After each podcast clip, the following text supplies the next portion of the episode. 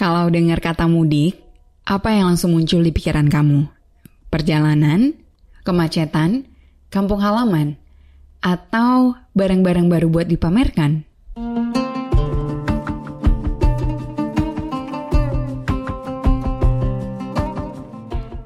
Assalamualaikum, hai, aku Lavina. Ketemu lagi di Takjil hari ini, podcast persembahan Kukila untuk nemenin kamu nungguin buka puasa selama Ramadan. Dikit lagi lebaran nih, udah pada nyiapin buat mudik belum?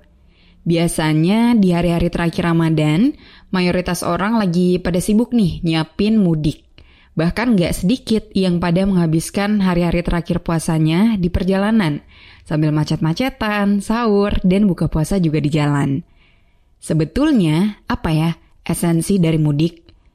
Mudik ini memang jadi sebuah tradisi atau budaya yang ngajak kita buat nggak lupa sama kampung halaman, ingat sama orang tua, dan berbagi kebahagiaan bersama keluarga besar.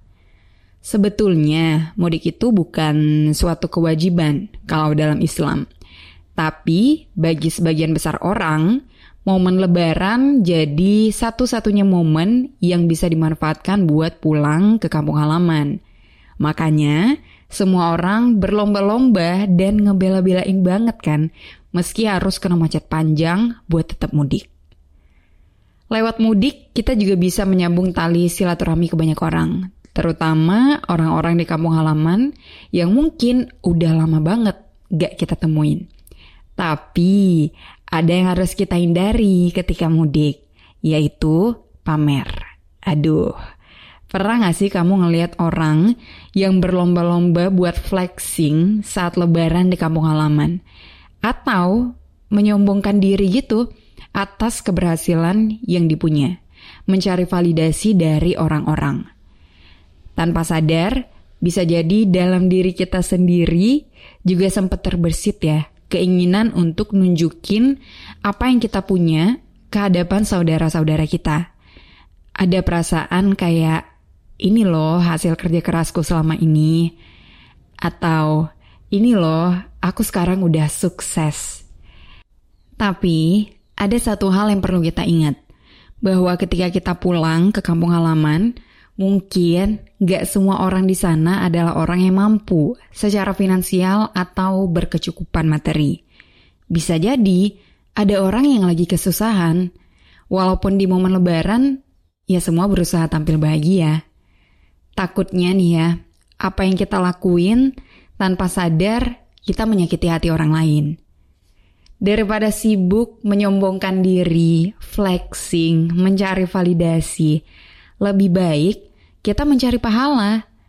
Kalau emang kita ngerasa udah sukses dan punya kelebihan harta, baiknya kita berbagi rezeki sama saudara atau kerabat di kampung halaman, biar kesuksesannya juga jadi lebih berkah.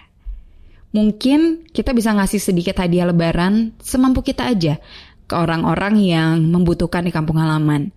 Sesederhana ngasih sembako, kue, atau kebutuhan rumah tangga pada umumnya. Itu pasti bikin mereka seneng. Kehadiran kita tuh jadi kerasa manfaatnya. Plus kita juga dapat pahala dari Allah. Karena itu semua sama aja dengan kita bersedekah. Soal kesuksesan yang kita raih atau harta yang kita punya, kayaknya nggak perlu deh kita umbar-umbar. Apalagi kalau niatnya buat sombong. Lagian, ngomong-ngomong soal harta ya, teman-teman tahu hadis ini nggak? tidak akan bergeser dua telapak kaki seorang hamba pada hari kiamat sampai ditanya tentang umurnya ke mana dihabiskan, tentang ilmunya bagaimana dia mengamalkannya, tentang hartanya dari mana diperolehnya, dan ke mana dibelanjakannya, serta tentang tubuhnya untuk apa digunakannya. Hadis riwayat Tirmizi. Tuh, tentang hartanya, dari mana diperolehnya, dan ke mana dibelanjakannya. Semua harta kita, dari yang besar sampai kecil tanpa terkecuali, akan diminta pertanggungjawabannya. Jadi kita akan ditanya, mulai dari mana harta itu kita dapatkan, gimana cara kita mengelola harta itu, apa aja yang udah kita lakukan di dunia selama punya harta itu, sampai gimana sikap kita ketika kita punya harta itu. lengkap banget kan? Makanya, ketika kita punya harta yang berlebih, ada baiknya untuk tetap sederhana, nggak menyombongkan diri, dan memakai harta yang kita punya dengan sebaik-baiknya. Kalau bisa malah, kita harus buat harta kita jadi sesuatu yang terus-terusan mendatangkan pahala ke kita. Salah satunya dengan sedekah, zakat, dan wakaf. Ada ayat Al-Quran dari surat An-Nur yang isinya begini nih. Dan berikanlah kepada mereka sebagian dari harta Allah yang telah Allah berikan kepada kalian. Jadi, dari harta yang kita punya, ternyata bukan semuanya jadi hak milik kita. Karena ada sebagian yang harus kita berikan kepada orang lain yang membutuhkan, dan itu adalah hak mereka. Cara terbaik untuk mengelola harta agar bermanfaat untuk kita gak hanya di dunia tapi juga di akhirat adalah dengan menyedekahkannya.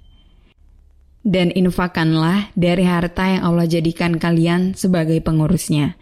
Quran Surat Al-Hadid ayat 7 Wah, dari awalnya bahas mudik, jadi bahas kesedekah ya. Karena memang hal ini berkaitan erat banget loh teman-teman. Kalau biasanya mudik identik dengan ajang pamernya orang kota ke orang kampung, yuk kita coba ubah sedikit demi sedikit kebiasaan itu mulai dari keluarga kita sendiri. Tetap rendah hati berapapun harta kekayaan yang kita punya.